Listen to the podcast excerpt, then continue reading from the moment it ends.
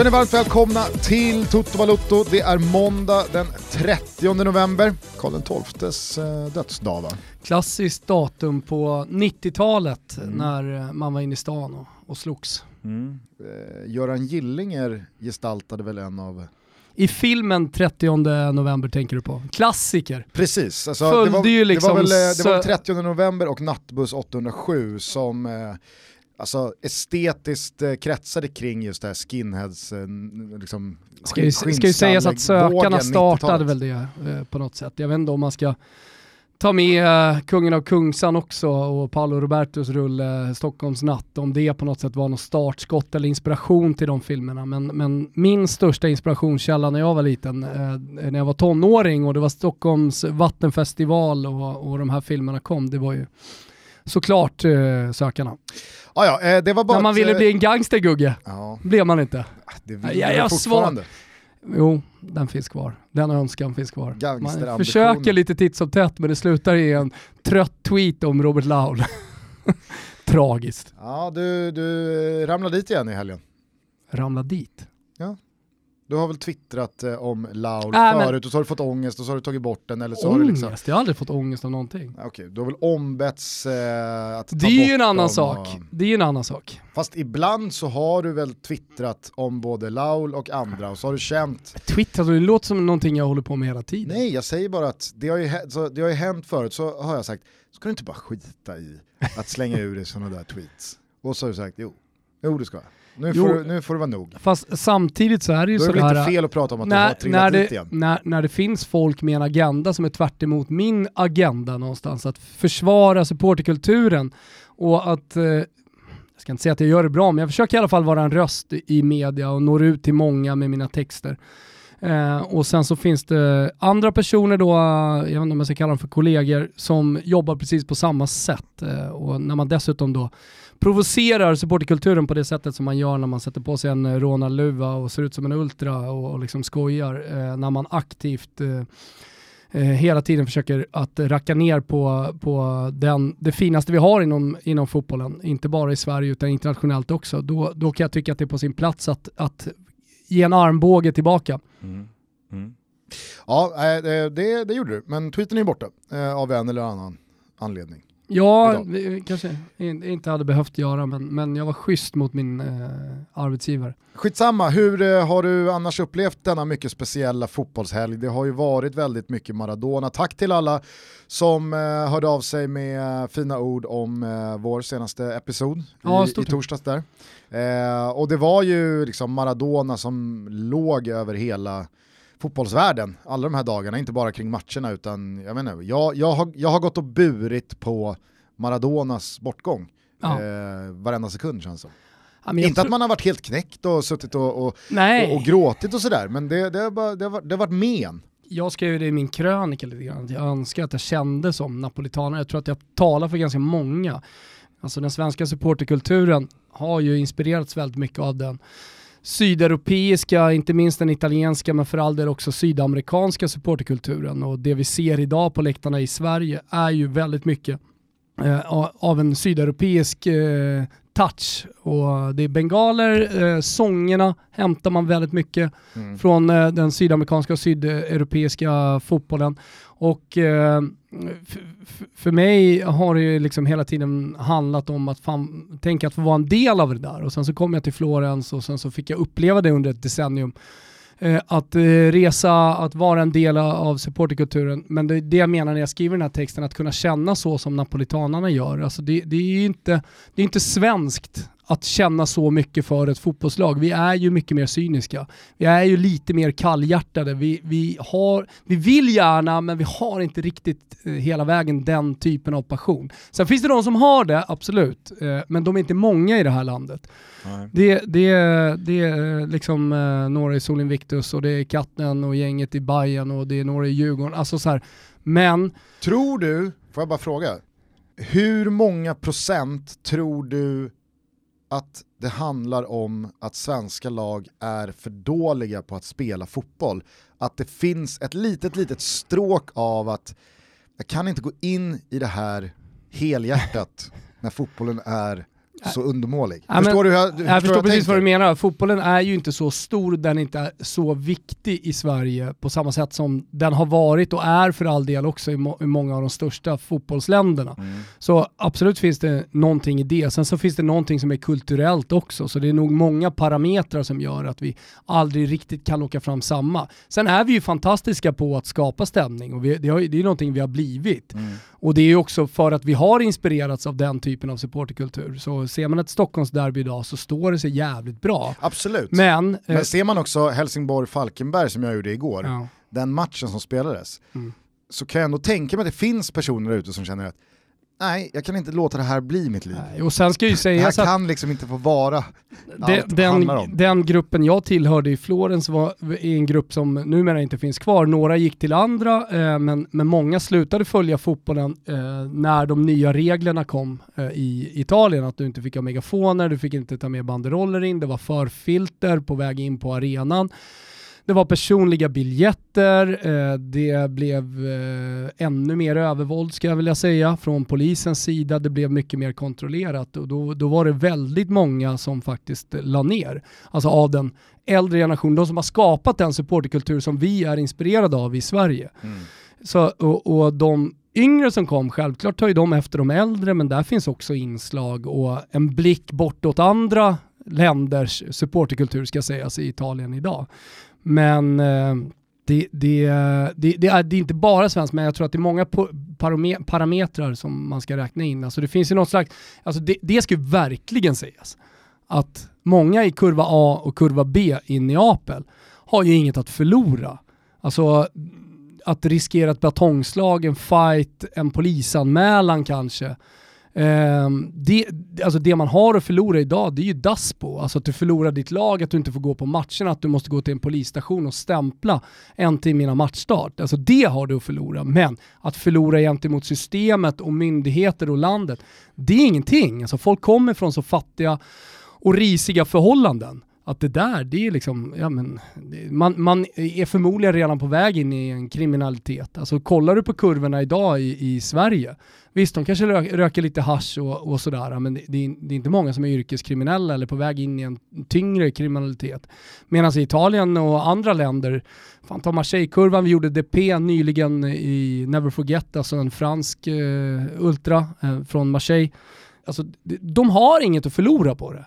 Och då, då kan man också gå lite längre eh, vad, det, vad det gäller de grejerna man inte får göra. Och därför blir det också, vad ska jag säga, det blir eh, lite farligare och det blir kanske också, skulle jag ändå vilja säga, lite mer äkta. Om du förstår vad jag menar. Mm, jag förstår. Och jag vill bara förtydliga då att jag hoppas att alla förstår att liksom, jag fattar grejen med supporterskap, att man kan gå in i det helhjärtat, men att det måste, det måste ibland bära emot tror jag för en del svenska supportrar. Man känner att fan jag gör allt för det här laget Ja. och det här är det jag får Ja, tillbaka. men ibland kan jag ju tycka att det blir tomma ord när man använder sig av då sempre comunque, alltid oavsett och sådär. Fan, är det alltid oavsett verkligen? Alltså, är det, är det verkligen Ska alltid vara det? oavsett? Vissa är det ju definitivt för. Mm. Alltså, åka på bortamatcher även till Mjällby. Är det Mjällby man spelar i? Det heter bara laget det.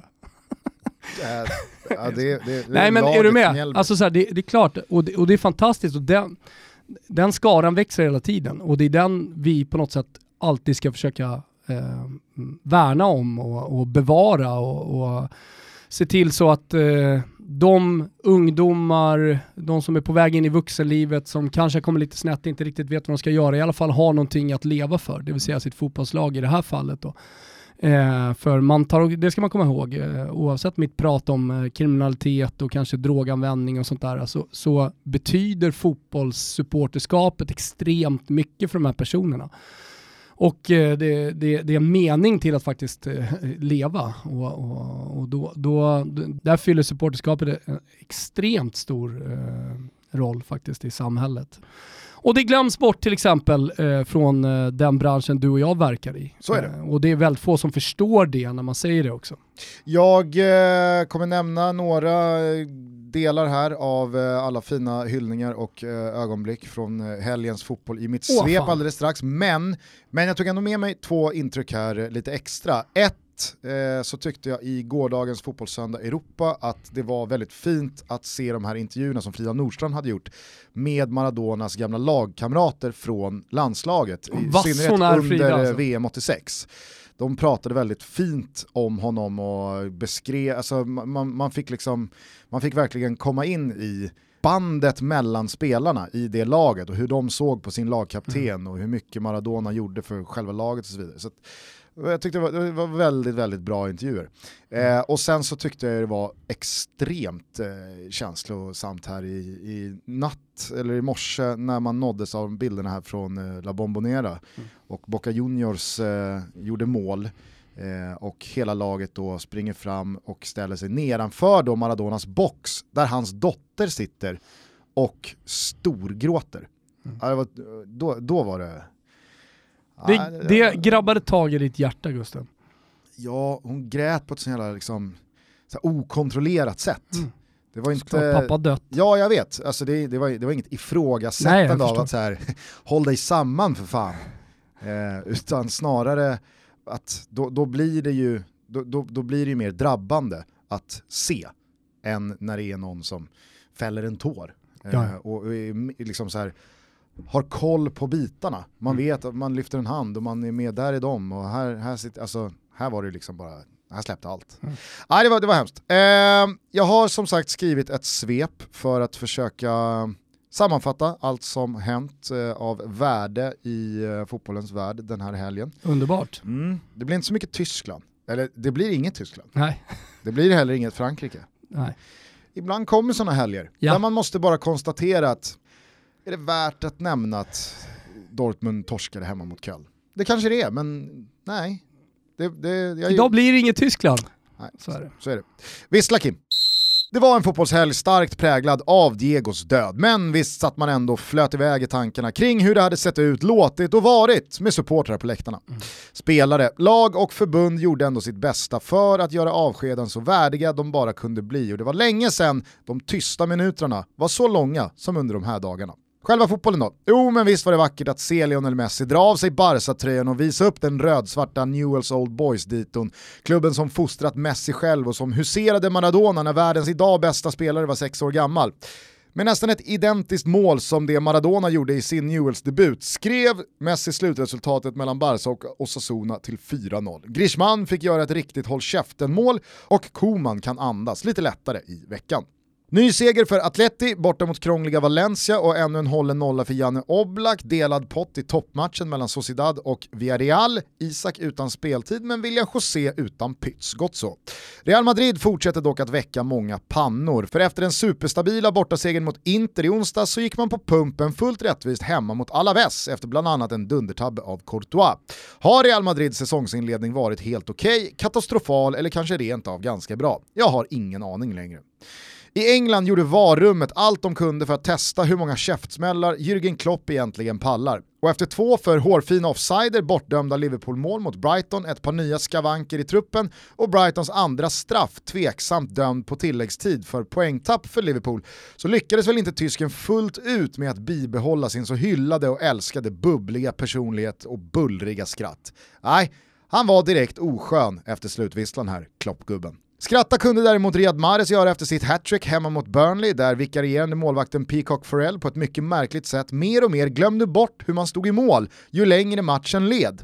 Det hade kunnat bli 10-0 och påfågeln tycker nog inte att det ska bli allt för trist att sätta sig på kvisten igen nu när påven Pope är tillbaks. Leeds knäppte Everton på näsan på Goodison, Sheffield United kan verkligen inte vinna en fotbollsmatch, Edinson Cavani hoppade in och vände 0-2 underläge till seger borta mot Soton i princip på egen hand. Wolves tvålade till ett återigen uruselt Arsenal. Tottenham och Chelsea kom överens om att skippa det här med målchanser och ta varsin pinne i London-derbyt och José Mourinho för sig, rör sig och pratar mer och mer på ett gammalt Mourinho-sätt igen. Bussen är parkerad och han börjar ana hur långt det här kan bära. I Italien befäste Milan serieledningen utan muskelskadade Zlatan på läktaren hemma mot Fiorentina. Andra placerade Sassuolo förlorade för första gången den här säsongen när Inter enkelt gjorde 3-0 på Mapei. Udinese vann överraskande borta mot Lazio och Pirlos Juventus tappade ytterligare två poäng mot ett bottenlag, den här gången Benevento. Men de flesta blickarna var denna helg såklart riktade mot Neapel och arenan som för sista gången igår hette Stadio San Paolo. Från och med nästa match talar allt för att den kommer heta Stadio Diego Armando Maradona och Napoli hedrade hans minne på bästa tänkbara sätt med seger 4-0 över ett klappkast. Jag vill verkligen vara tydlig här, klappkast! Roma och mål från både Insigne och Mertens. Vackert så. I Allsvenskan är snart 29 av 30 omgångar spelade, vi delar ut ett nytt kontrakt till Blåvitt. Örebro tycks återigen bli 9 och Mjällby ska ha den största av eloger för sin säsong. Segern mot Diffen igår placerar dem på femte plats i tabellen. Men även fast de förtjänar all tillgänglig cred så kanske just detta är det mest talande för vilken allsvensk säsong som snart är slut. Mjällby har liksom bara puttrat på, plockat några pinnar här och några pinnar där och hux flux kan, i och för sig högst osannolikt, detta slutar med ett Europaspel till sommaren. Va? Hör och häpna. Högst sannolikt däremot återfinns Helsingborg i Superettan när vi vänder kalenderblad på nyårsafton och ja, då är vi alltså där igen med granen. En landslagskapten från Superettan. men det är för mäktigt. Vi avslutar svepet på Bern Arena i Örebro. Ja, det var faktiskt där som Degerfors såg helt likbleka ut av stundens allvar. Giffarna tilläts göra mål redan efter en minut och när allt var över hade Sundsvall gjort fem. Parallellt slog såklart J Södra Trellehulla och nu är förutsättningarna väldigt enkla. Vinner J Södra mot Akropolis samtidigt som Degen torskar mot Ljungskile, då sumpar de direktplatsen. Men Ljungskile tänker ni, är inte de redan klara för superettan och har ingenting att spela för? Jo men visst va, och precis som jag sa i episoden förra veckan så är det svenskaste vi har en kraftsamling från ett redan degraderat lag för att citat avsluta på ett bra sätt. Ljungskile slog till exempel ett kvaljagande Öster på bortaplan i lördags. Nej men alltså någon måste upp med kameran in i Degerfors omklädningsrum nu i veckan. Jag vill höra hur det låter, eller låter överhuvudtaget någonting. Inte ett ljud. Klara för division 1, jag ska bara rätta det där innan folk börjar mejla och tweeta. Vadå? Ljungskile, redan klara för division 1, du sa superetta. Skitsamma, det är ju faktiskt en otrolig situation som har skapats ja, i, i superettan. Mm. Såg att Dalken åkte på dunderdänget också och går mot kval. Jo men det är ju inte liksom... Jag bara noterade att Dalken, de skulle ju ut i Europa. Ja. De skulle ju ta över världen. De hade ju 80 miljoner kurder i världen som bara liksom kunde finansiera hela det här projektet. Och det kom in någon miljardär, var han indier? Var var han ifrån? Jag vet inte, det är skitsamma. Dalkurd på väg ner i division 1. Ja, fan svängt, I alla fall till kval. svängt snabbt och mycket kring Dalkurd. Men jag säger ju det. På bara några år. De ska flytta, det är de, de nya flyttade. ägare. Kommer du ihåg den här eh, intervjun som Erik Niva gjorde med den nya ägaren? Mm. Alltså det var ju världs, fucking världsherravälde. Ja, ja, visst. Ja? Det, var ju, det var ju femårsplan 2.0. Exakt. Det var inte SM-guld på fem år. Det, nej, var, nej. det var något helt annat. Det var ute i Europa. Ja, nej men eh, visst, Dalkurd eh, har ju en, en, en spännande avslutning framför sig här också och det är ju, det har jag varit inne på tidigare, kanske viktigare än någonsin med tanke på det ökade anslaget tv-pengar som eh, ges till klubbarna. Eh, som då man inte får ta del av om man åker ur superettan. Och så den här tiden vi lever i, när läktarna är tomma och man har eh, gått på knäna rent ekonomiskt, intäktsmässigt. Eh, att, att åka ur superettan nu, det, det är nog eh, betydligt hårdare smällar för de lagen än vad det är att åka ur allsvenskan, för de ja, ja. lagen. Eh, men det är ju helvetet, det är konstaterat sedan länge, division 1 norra. Mm. Det är, det, är, det är helvetet för en lagbudget. Ja. Alltså. Men då, då kanske folk eh, har lyssnat lite sporadiskt och sådär på, på Toto Balutto senaste tiden och kanske missat vårt, vårt avsnitt i Never Forget som vi skickade ut här om Degerfors. två, Jävla mega gigs. två veckor sedan typ. Då man alltså behövde, alltså ett, man, man, hade, man hade så pass mycket i egna händer att man behöver en poäng mm. på de tre avslutade omgångarna för att det inte ska spela någon roll vad något annat lag gör. Tar man en poäng, då är man klar för allsvenskan. Men på det så har det hela tiden också funnits livlinorna att J Södra då ska tappa Exakt. poäng. Då räcker ju det också. Men nu har ju J Södra då grävt fram två segrar och Degerfors har totalt klappat ihop av stundens allvar. Kommer du ihåg att jag sa förra veckan också att det sämsta som kunde hända Degerfors var ju att Halmstad åkte upp och slog Giffarna med Yes. 6-0. Att det, kommer liksom, det, det är inte bra för GIF Sundsvall. Det, det Precis på samma sätt som det är för Ljungskile eller vilket lag som helst är det svenskaste som finns att kraftsamla trots att man inte har någonting att spela Ja, men för. alltså, så har är det ju varit- också väldigt svenskt att bli förbannad för att man torskar och sen åka och vinna och göra en superprestation. Ja, gnugga försvarsspel hela Ja, ja. veckan och bara så här, nu, nu ska det Alla sitta. kommer ner 100% fokuserade. Ja. Men alltså, jag, jag, jag, jag vidhåller, det är det svenskaste vi har, det Ljungskile håller på med just nu. Jag vet exakt hur det låter i liksom ringen innan match. Okej gubbar, vi är ute. Nu är det så. Men vi ska Men- fan visa de supportrar vi har! Ut Men med hjärtarna, släng dem i ringen! Men det rättfärdigar inte att vi bara ska hålla på och skämma ut oss här. Det finns Har du hört- stolthet här. Har du hört den här eh, lilla killen, är det typ Barcelona, som håller ett sånt jävla brandtal?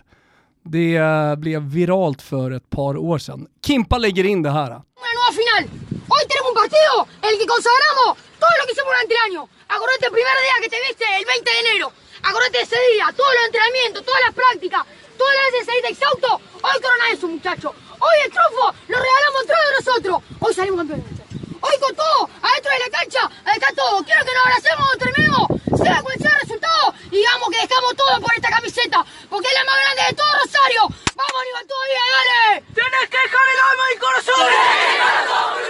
Det här har jag helt missat. Mm. Ja, fint ju, eller hur? Ja, det är så det låter i den ringen. Ja, ja, alltså, fast ändå, jag vet inte. Ja, du menar att det är lite lågmält fokuserat i den där ringen? Det, det Alla kollar bara på varandra och nickar och Det vet handlar- att nu, vi kommer gå ut här och Exakt. göra vår bästa match för säsongen. Vi har gjort det så jävla dåligt så jävla länge att nu, nu får vi fan skärpa oss gubbar. Även fast det inte kommer leda till någon skillnad på utgång av den här säsongen så måste vi, för oss själva, och, och, och så vet man att det, det, är liksom så här, det, finns, Hej. det finns tränare och så finns det de inblandade i klubben som också pekar på att Ja men hur skulle det se ut om vi bara ställer ut Ja. skorna och, och eh, förlorar med 10-0? Det känns ju inte schysst Nej. mot eh, de andra lagen heller. Det är, så, det, är, det är det svenskaste vi har. Ja. Det är det finaste vi har. Och nu är det ju liksom, ja men just sådana här, inte, det här är inte pyspunker, det här är ju, Det är ju en däcksprängning på E4 i 170. nej, alltså det är, jag, jag tror att det finns spelare i Degerfors som inte tas ut i eh, startelvan eh, till helgen, som känner yes, Jag, fan vad skönt. jag såg en Kvisten. av... Jag, heter han Edvardsson? Kan det vara så? Eh, Edvardsson. En av spelarna i alla fall twittrade efter förlusten mot Sundsvall. Okej. Ja det, det gör jag säkert. Jag har, Ja, jag har, nej, nej, det, jag- det sitter inte som ett rinnande vatten ska jag säga, eh, Degens lag. Normalt sett så kan jag varenda spelare, position, ålder, vikt och längd. Men just nu bara fick jag en liten blackout Gusten. Alltså på spelarna i, Degerfors. Ja, alltså inte- som stor supporter så, Ja. så kan man ju sånt.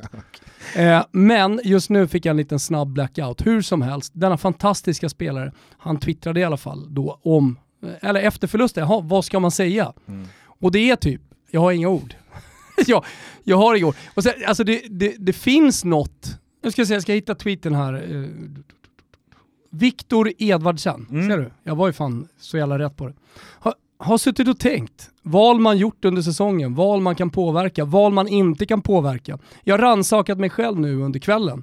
Vad kan jag göra sista matcher om en vecka?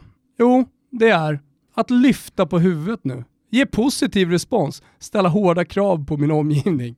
Ja men du hör ju, han har ju panik. Det, ja, det är ju, alltså, det är ju så jävla. Han, sit, han sitter ju och liksom går igenom eh, missade lägen i Ja! tredje omgången.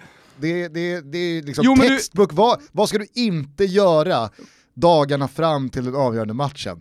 Jo, du ska inte sitta och tänka på de liksom missade målchanser du bränt tidigare under säsongen och allt. Det du kunde, du, du kunde inte göra någonting annorlunda. Det som är gjort är gjort, det som är skett är skett. Nu är, nu är det bara en pinne borta mot Ljungset som ska bärgas. Här är någon som har svarat, du förstörde en alldeles underbar bortaresa till Karlstad för mig.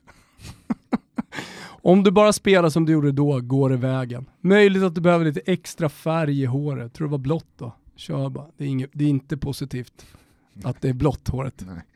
Nej.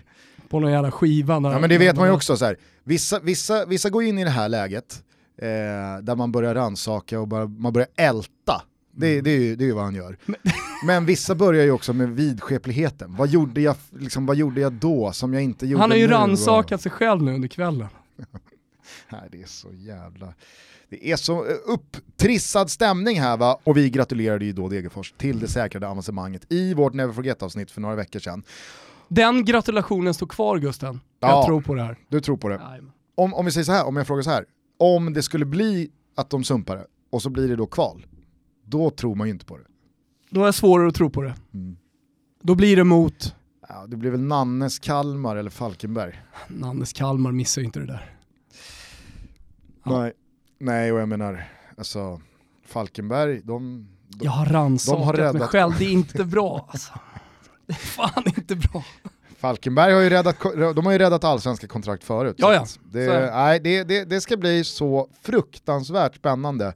Ja, den här matchen missar man fan inte för något i världen. Lördag 15.00, Ljungskile mot Degerfors. Oj, oj, oj. Nej men det blir för fint alltså. Vi är sponsrade av våra vänner på K-Rauta och nu är det bråttom hörni. Det är de sista skälvande timmarna av Black Weekend och dagens Cyber Monday. oj, oj, oj, oj. Det måste betyda rabatter Gusten, borta på krauta.se. Eller har jag fel? Du har som alltid rätt. Glasklar är jag. Ja, det är ju ett sällan skådat rabattrace på K-Rauta den här eh, långhelgen. Bland annat då 20% på eh, blandare, det är 20% på kakel och klinkers, det är 20% på all lagerförd inomhusfärg från Beckers, det är 25% på lagerfört sortiment av julbelysning från Konstsmid och Cello. Ja men det rekommenderar jag verkligen. Det är en alltså. månad till jul, det är Ja. fan i mig mindre än en månad till jul. Ja. Och man kan köpa julbelysning för 25% rabatterat pris. Kör! In på krauta.se nu, det är Cyber Monday hörni! Och så är det ju så perfekt va, att man kan lägga sin beställning på kodauto.se, antingen då klicka på hemleverans, eller så kan man då på ett smittsäkert sätt åka och hämta grejerna i deras drive-in utan att lämna bilen. Smidigt, tänkt säkert, enkelt och Tegnell är nöjd också. Jajamensan. Kitos K-Rauta för att ni tänker på precis alla. Och för att ni är med och möjliggör Toto Balotto.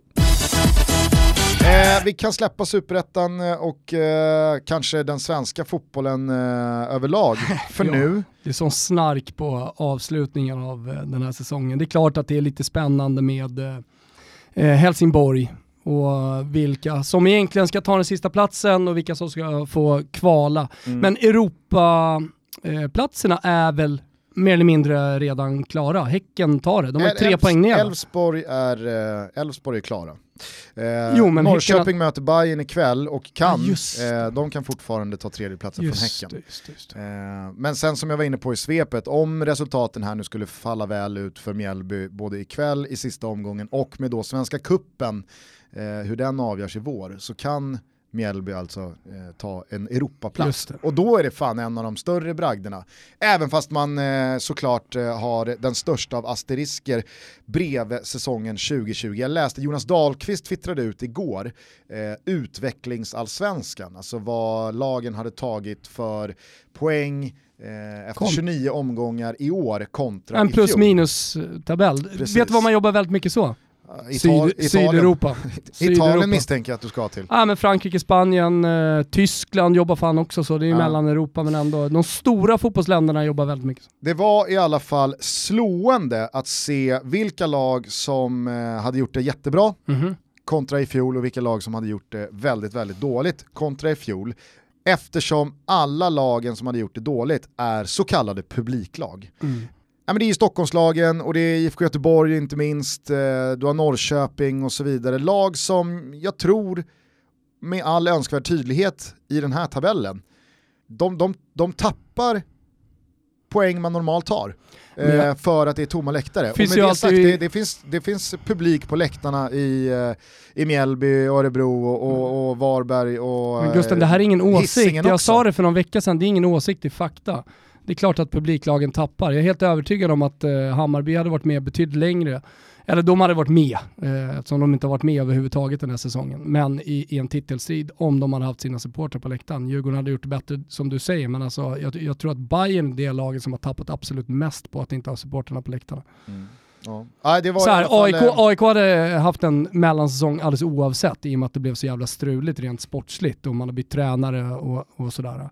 Men, eh, men, men Hammarby hade varit med i toppen, det är jag övertygad om. Ja, det var väldigt... Eh... Finns det undantag som bekräftar den regeln såklart också. Men, men eh, om, man, om man slår ut det på hela fotbollsvärlden så är det de lagen som faktiskt tappar mest. Mm. Ja, det var väldigt tydligt när man såg den här utvecklingstabellen och publiklagen var där nere i botten och Mjällby och andra hade gjort det fantastiskt bra i toppen men att det kanske är en mycket större faktor än vad man faktiskt tror. Såklart. Man har ju aldrig varit med om en sån här säsong. Visst, det har funnits tomma läktare på någon match för att man har fått ett straff för det och så vidare och så vidare.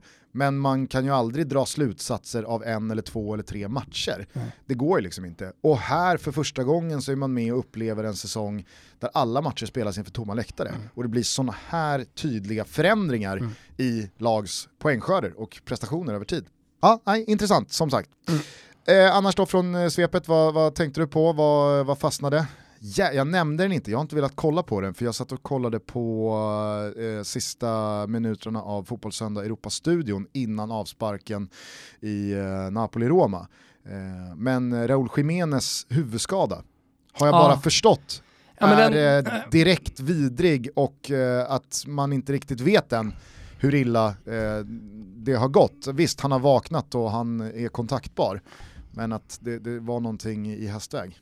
Ja, och eh, återigen då, utan publik eh, så upplever man saker som man inte upplever annars. Och i det här fallet så upplevde man eh, ljudet från smällen. Alltså, mm. Det låter verkligen som en skalle krossas. Exakt hur illa det är, det får återstå att se, men, men det var en, en jävla smäll. Man har sett några sådana.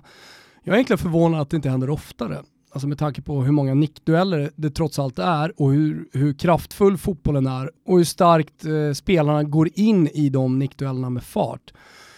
Så, så tycker jag att det är ändå på ett sätt är märkligt. Jag har ju värsta, värsta som jag har varit med om själv var ju när min kusin liksom tar sats från 30 meter på en typ ett höstlöv på mittplan. Och deras spelare gör likadant och de har väl haft några duster under och de ser väl båda två att fan, vi är på väg mot samma boll, så båda går upp med full jävla kraft. Det är också svenskt. Otroligt Bland det svenskaste vi har. Ja, ja, ja. Gissa om de hade några rebandskydd på, på kroppen. eh, ja. Men eh, i, luft, ja, i luften såklart, men de, de smäller ihop i en sån jävla Det här smäll. låter inte som två spelare som har strumporna över knäna. Nej, definitivt inte. Det här var ju några år sedan innan man började ha strumporna över knäna. De I större började utsträckning. aldrig De började aldrig. Strumpor över knäna. De började aldrig.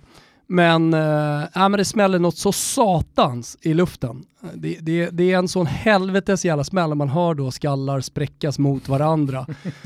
Min kusse han, han tuppar ju då av i luften. Mm. Eh, men, och när han tuppar av så har han då tyngden neråt liksom från huvudet.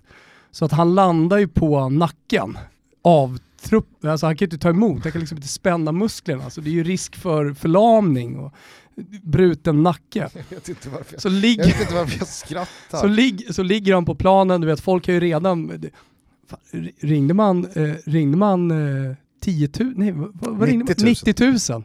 Nej det, nej, det måste varit 112 tider ändå. Så jävla länge sedan När skulle du säga att det var? Skulle säga att det var 2000. Den här smällen? Nej, alltså. 98. 98? Mm. Ja, men då, det, det, jag, jag skulle placera övergången från 90 000 till 112 till typ 97. Okej, okay. jag var precis i skarven mellan 90 000 och 112 så vet folk exakt ja. när det här skedde. Men kom de fram då? Ja men du vet, ja de kom fram för det kom ju ambulans vad det lider, men, men eh, det, det, här ekot då, det, det, det, det är så vidrigt, jag har det fortfarande i mig. Och, och, efter typ fem minuter så vaknar min kusin till, fast han vaknar ju inte till, utan han är fortfarande i någon slags komatillstånd. Ja. Så han brölar bara. Ungefär sådär låter det över hela planen. Alltså en, en person som håller på att dör. Ja. Som är liksom det sista dödsskriket från honom. Ja. Då tänkte jag nu, nu är det över.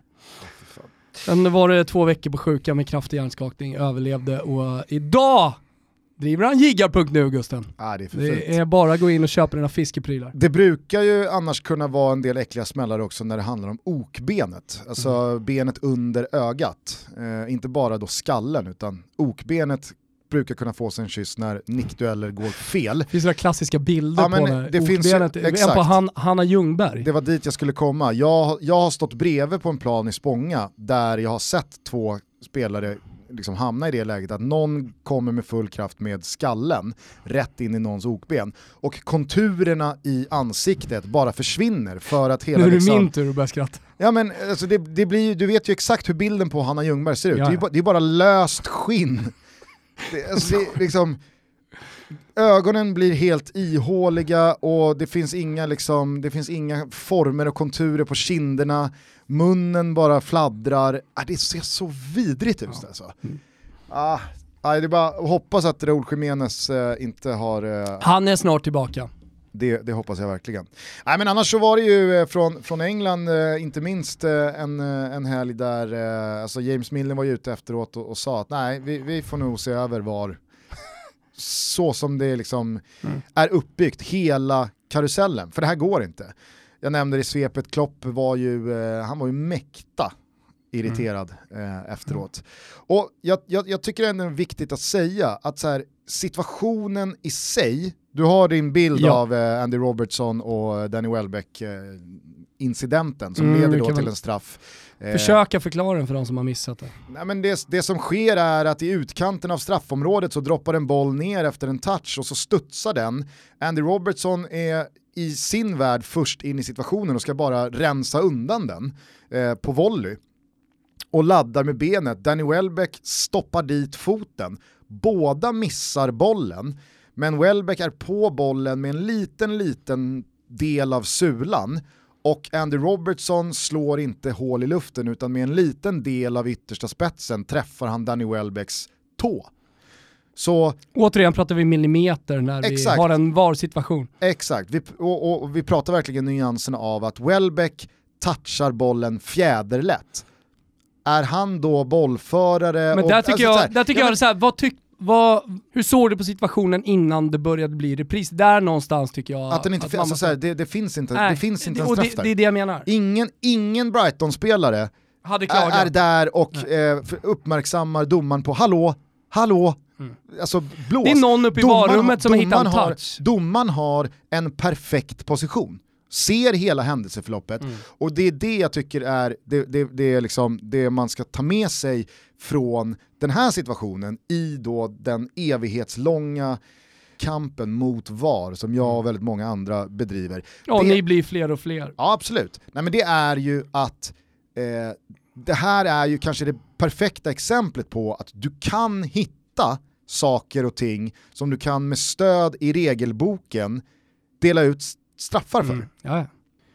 Men det är inte så som fotboll vare sig spelas eller bedöms eller ska eh, avgöras på, tycker jag. Nej.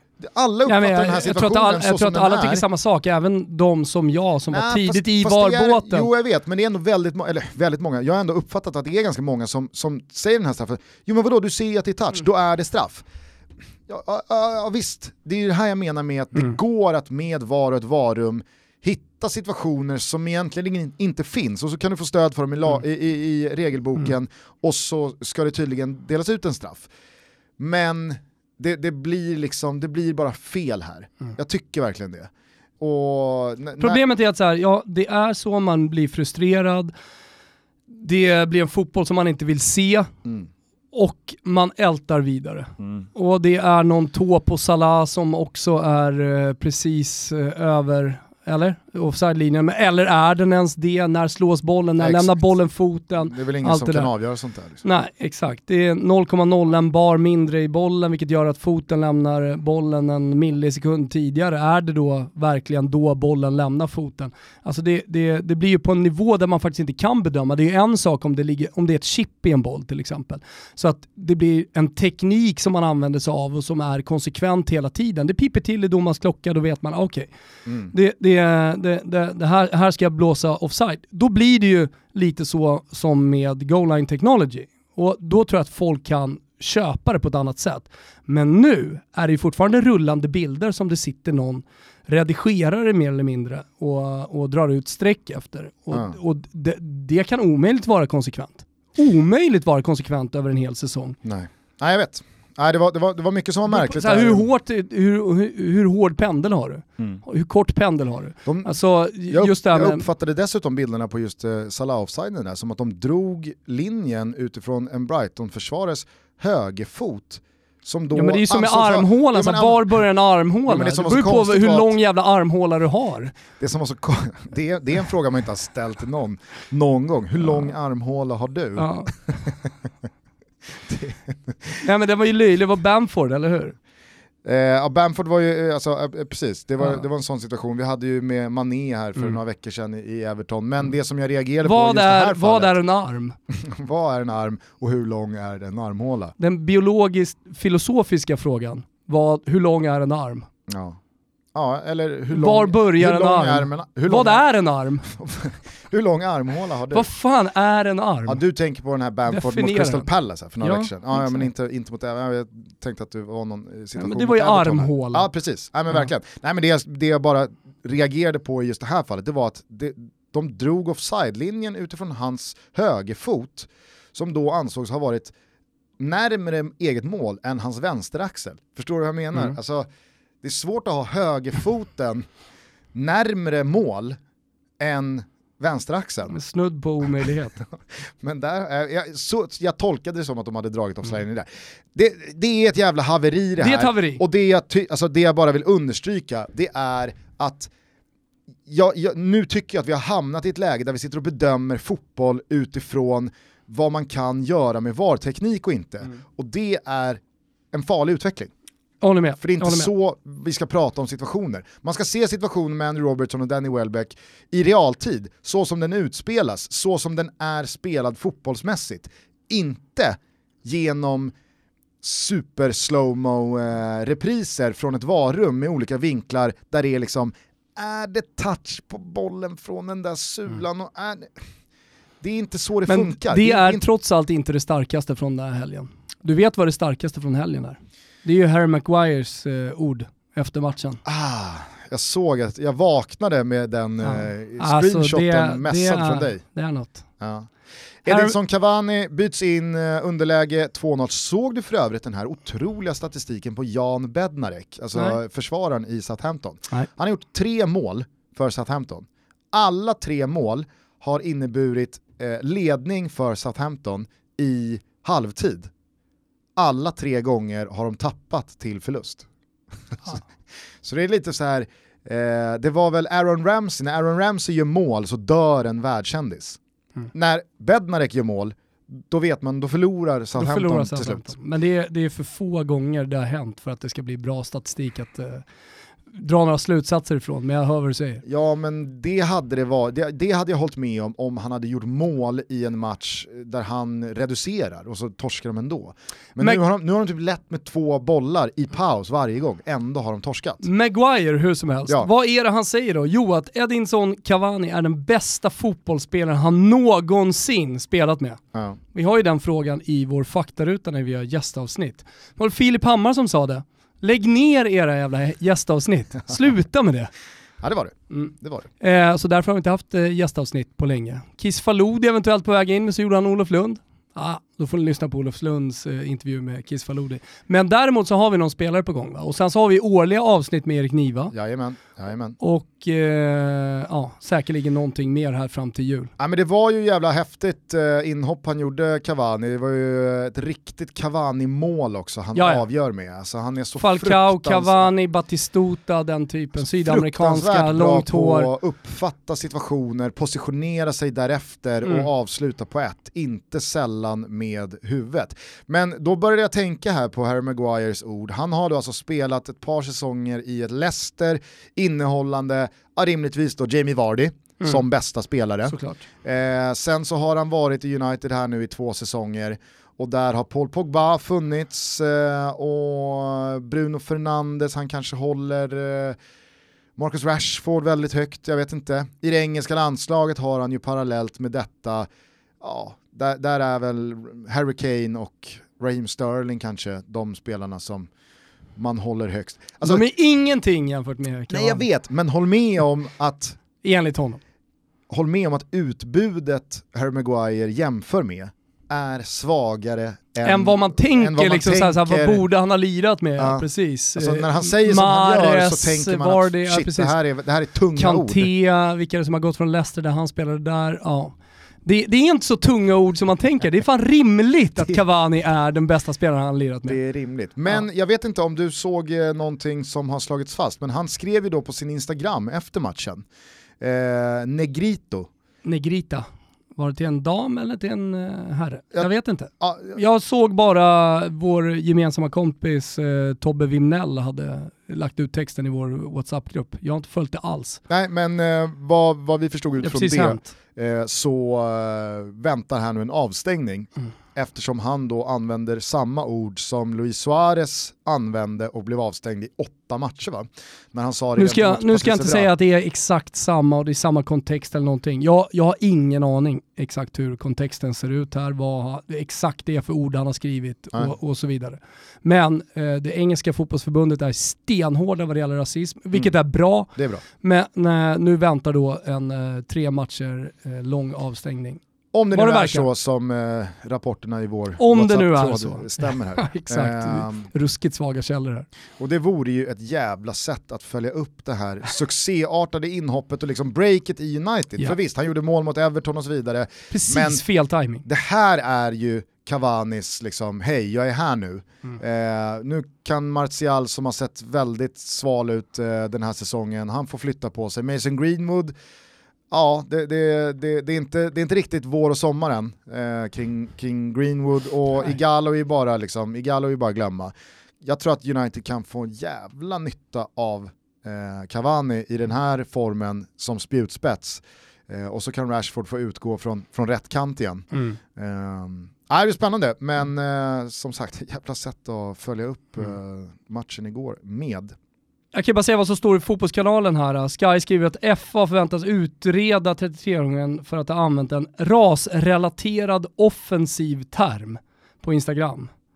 När han delade ett inlägg efter matchen. Inlägget är numera borttaget men Cavani förväntas ändå bli föremål för utredning. Ja du hör ju vilken soppa. Så det måste ju vara offensive. Eh, alltså offensiv är eh, Det är ja. dålig översättning här. ja, men Ja. stötande. Såklart att det är. Det är Rasrelaterat stötande kommentar. Ja. Offensiv. Offensiv. offensiv. Ja. Ja, ja, hur som helst. Hur som helst. Vi är denna vecka sponsrade av Samsung och vi har nu ett tag slagit ett slag för deras nya telefon Samsung Galaxy A42 5G. Den är snabb, den är kraftfull, den har en otroligt vass kamera, den är 5G-anpassad. Det här är en klockren telefon. Ja, det är en telefon som är gjord eh, för oss och eh, för sådana som lever som vi. Alltså jag använder ju telefonen väldigt mycket för att eh, kolla sociala medier, men såklart också för att kolla på matcher. Så det här är en telefon med väldigt stor skärm.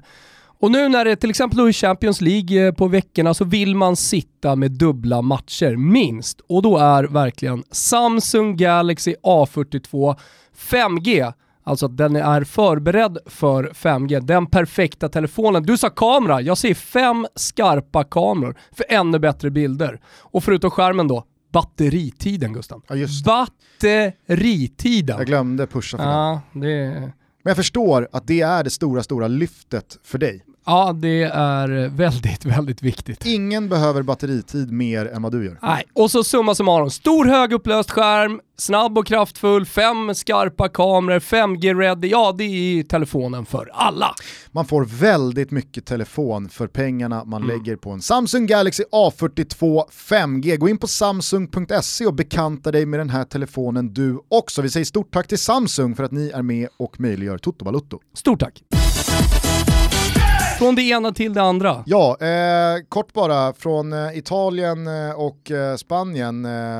Om, om du bara svarar på min retoriska fråga från svepet. Vad är Real Madrids säsongsinledning skulle du säga?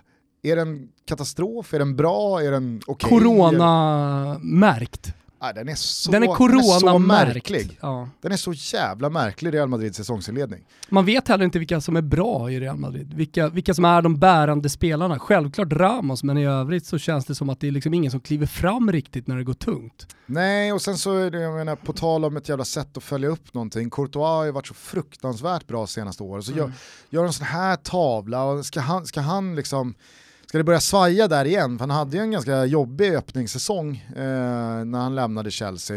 Eh, Benzema alltså, saknas ju verkligen. Mm. Och är det där Real Madrid ska vara? När 2020 snart är 2021. Ja. Alltså, och så alla, alla, och så alla turer fram och tillbaks med alla yttrar med Hazard och Rodrigo. och- Ja men så Vinicius kommer Hazard och så gör han ett mål som är, ja nu är han tillbaka. Ja nu jävlar kommer han börja leverera igen Hazard. Nu ser han bättre ut. Mm. Och sen så kommer liksom tre plattmatcher på det. Det blir ingen ordning. Ja, det blir verkligen ingen ordning. Men eh, det är det däremot på Milan. Vinner igen och det är, alltså, för varje vecka som går, för varje lag de lägger på rygg, för varje pinne som sätts in på kontot så känns det som att hela liksom, klubben mer och mer börjar närma sig Ja. en tro på att nu, nu, det här kommer kunna gå. Det är dessutom Så- en januari som stundar där man kan eh, finslipa truppen Mm. ytterligare, kanske addera någonting där man tycker att det saknas, om inte annat bredda. Man såg ju på sättet Zlatan firade Romagnolis 1-0 att han var nervös att okej nu är jag borta, klappar, klappar de ihop då? Eh, Fiorentina kommer på besök, precis bytt tränare, det ska ju komma en reaktion där och det är ett bra lag de kan ställa på banan. Så jag tror nog Zlatan kände att så här, ingen jävla skit här nu, åk inte på någon onödig torsk för spelschemat ser bra ut här framöver. Och så som han knyter näven och det facetimas tillåter med... ju ingen eh, torsk där. Facetimas med Piol efter matchen direkt Ja, det verkar som en otrolig och- stämning i Milan. Superstämning. Alltså det som var när Zlatan kom, eh, ett fokuserat Milan som hade kavlat upp ärmarna och knutit nävarna i fickorna och, och allt, allt det där. Och Zlatan som gick och gnällde på allting, har ju blivit ett Milan som har blivit sammansvetsat, som trivs med varandra, en gruppdynamik som man, jag i alla fall inte tycker man ser i något annat lag i Serie A. Och den här facetimingen med, med Pioli efter matchen, Mm. det är någonstans det yttersta beviset på det. Åh, mister, mister! Och alla ska in i den där facetimen. Så att, så här, visst, det var hårda tag i början från Zlatan, men vad leder det till i slutändan? Jo, en enad grupp. Ett omklädningsrum med så jävla tjocka betongväggar att eh, alltså, oavsett vad som händer ska det mycket till för att det ska bli en spricka i de väggarna. Ja. Ja, det är häftigt att se. Mm. Eh, annars så, så var det, vi pratade lite eh, på sms igår kväll, eh, Svanemar satt i studion och pratade om det, du twittrade om det. När det kommer till matchen Napoli-Roma, då, det, alltså, jag, har, jag har inte sett Roma så dåliga på så fruktansvärt länge. Och då har ändå Roma varit dåliga här och där, men man har krånglat sig ur matcher och fått med sig resultat och många matcher har man gjort bra, det är inte det jag säger. Men det här var, alltså Romas, Romas insats första halvlek är så slarvig, så ofokuserad, den är så temposvag, den är, alltså, jag, jag inledde avsnittet och pratade om undermålig svensk fotboll ibland, alltså det Roma presterade igår.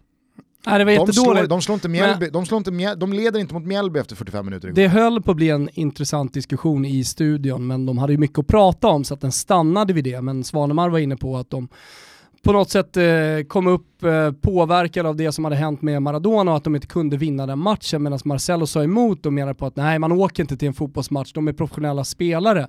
Men eh, det men djupet i den diskussionen är ju att det är en undermedveten mental kapitulation från Roma. Mm. Något som kan hända alla, dels kollektivt men för all del också individuellt.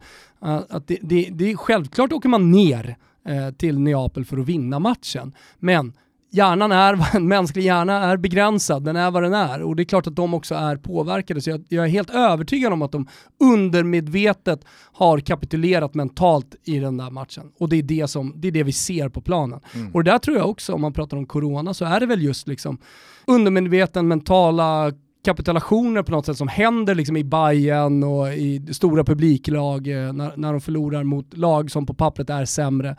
Och sett över hela säsongen så är det det som har påverkat dem så pass mycket. Alltså, fo fotboll är inte bara vad du har i benen och vilken talang du har. Alltså, då hade det varit jävligt enkelt att förutspå fotbollsmatcher och säsonger mm. och vilka som skulle ha blivit bra. Utan fotboll är ju jävligt mycket mentalt också och idrottspsykologi. Så det, det, det, det, är nog, det, är nog, det är nog så enkelt men så komplicerat också, eh, det som hände med Roma. Mm. Ja, nej, för jag tycker också att det, det slog åt andra hållet för Napoli. Lorenzo Insigne såg får väldigt... Bra, får, får rätt start också och får det där målet så att mm. de, de, kan liksom rida på någon slags eh, självförtroende och eh, då en stark mental våg genom hela matchen. Ja men även fast det blir mycket press och det är mycket eh, runt omkring en sån här match som är nog väldigt svårt att bortse från och att inte låta ta sig in i ens prestation så tror jag ändå, tycker ändå att det var en en övervägande känsla av att det var ett lag som hade bestämt sig för att vi ja. ska hedra Diegos eh, minne med en jävla bra insats här. Mm. Eh, och Mertens vill göra mål och Insigne vill göra mål och Napoli vill vinna. Och, alltså det, det var, jag vet inte, det, det kändes bara liksom självklart. Att, Romas statistinsats, den var, den var, ja, var hädisk ja. alltså. Ja, men så, och så blir det hyllningar över hela Europa. Messi jättefin hyllning med Maradonas tröja ja, när han gör mål. Eh, eh, Napolis hyllningar, Lazio som eh, Lazio-spelare argentinska Lazio-spelare med Maradona på ryggen och så vidare. Jag tror att vi det är dit vi kommer i hyllningarna för Maradona utan uh, supporter på läktarna. Men jag var inne på det lite tidigare, funderade på det inför det här avsnittet. Alltså det är väldigt mycket nu som byggs upp på supporterna. Uh, men inte bara. Uh, det, det, är, det, det är ett bagage av saker man ska göra när supportrar är välkomna in på läktaren igen. Mm. Är du med? Det är så spelare som har dött, det är... Liverpool ska fira en ligatitel. Liverpool ska fira ligatitel. Alltså det är så mycket som ska hända. Så den dagen de släpper på, den dagen vi alla är vaccinerade och, och vardagen ser ut som vanligt igen, pandemin är borta.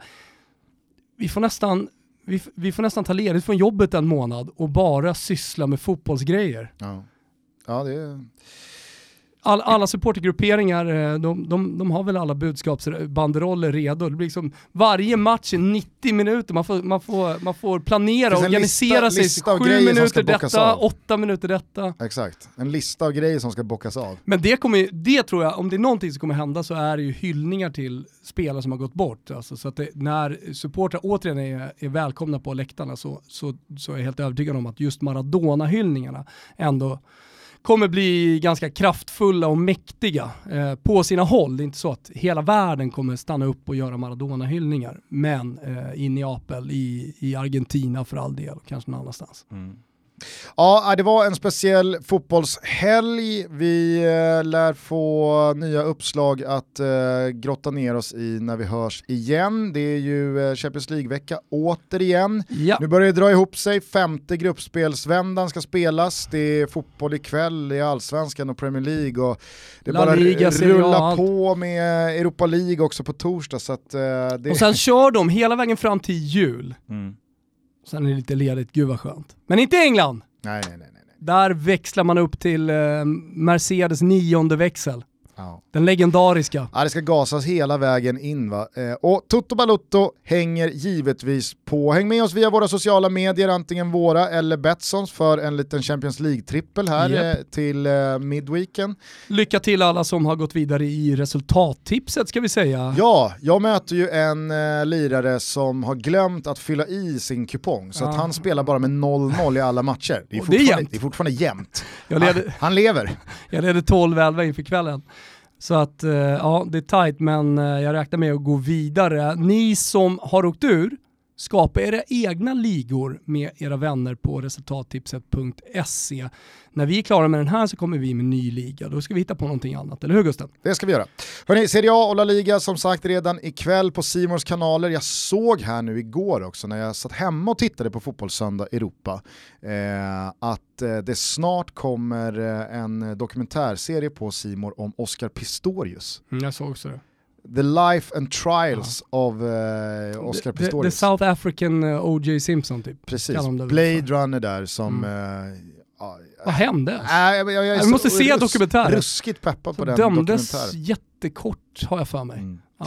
Skaffa ett abonnemang på Simon hörni, ni Ja. hör ju själva att det behövs. Eh, du ska i dagarna eh, offentliggöra en eh, liten... Eh, Samarbete med Randstad. Ja, kanske inte samarbete med Randstad. Du ska Nej. väl... Eh, Jag ska in på Randstad. du, du, du behöver Randstad. Ja, jag behöver Randstad. Jag, jag eh, har gjort mitt på Re- Expressen. Den legendariske sportchefen Per Andersson lämnar ju för eh, Discovery och då, jag har ju sagt att jag ska fortsätta hela vägen till att Zlatan lägger av men eh, det, det, blir, det blir en sista eh, vända med Zlatan eh, på egen hand. Expressen Zlatan, Per Andersson. Det är han du, det är han du Det är han jag menar. menar hela tiden när jag sa Zlatan. Nej, jag, jag skrev min sista krönika på Expressen, det var det som var så speciellt med den här Milan-krönikan. Sen så hittade det in en Maradona-krönika också, jag hade inte kunnat se framför mig att han skulle gå och trilla av pinn eh, eftersom han hade klarat det där sjukhusbesöket. Men eh, nej, nej, jag tackar så mycket för mig, det har varit fantastiska år Gusten. Eh, nu, Det är vi som ska Nu- tacka. nu vet jag inte vad som ska hända där ute. Och det, det är det som är så spännande. Sånt gillar du. Mm, sånt älskar jag. Kasta mig ut i det okända. Allt kan hända. Och ingen kan säga till mig vad jag ska göra. Det, är livsfarligt ja, det är detta. fan- Du gillar inte det här är Gusten. livsfarliga förutsättningar. Ja. Eh, det känns som att det kan bli en och annan Laul-tweet. Nej, alltså herregud. D- Den är på sin plats Gusten. Alltså, jag skojar. eh, ha- Har man en agenda mot supporterkulturen och sen så eh, håller man på på det där viset, då, måste, då kan man väl ta en armbåge. Ja, Va? det- det Utan kan att böla.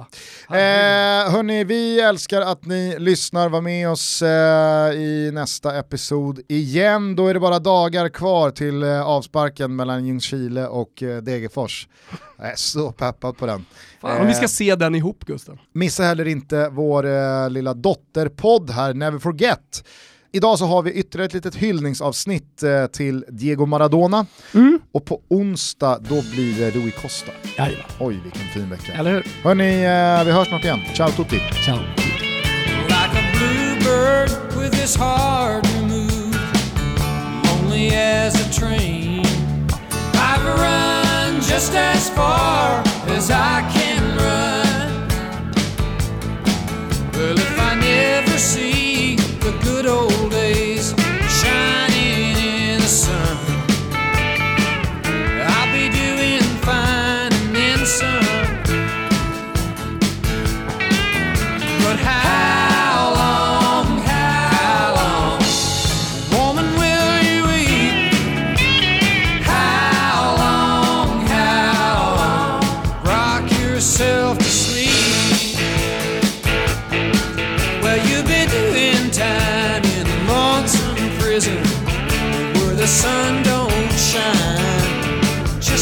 side.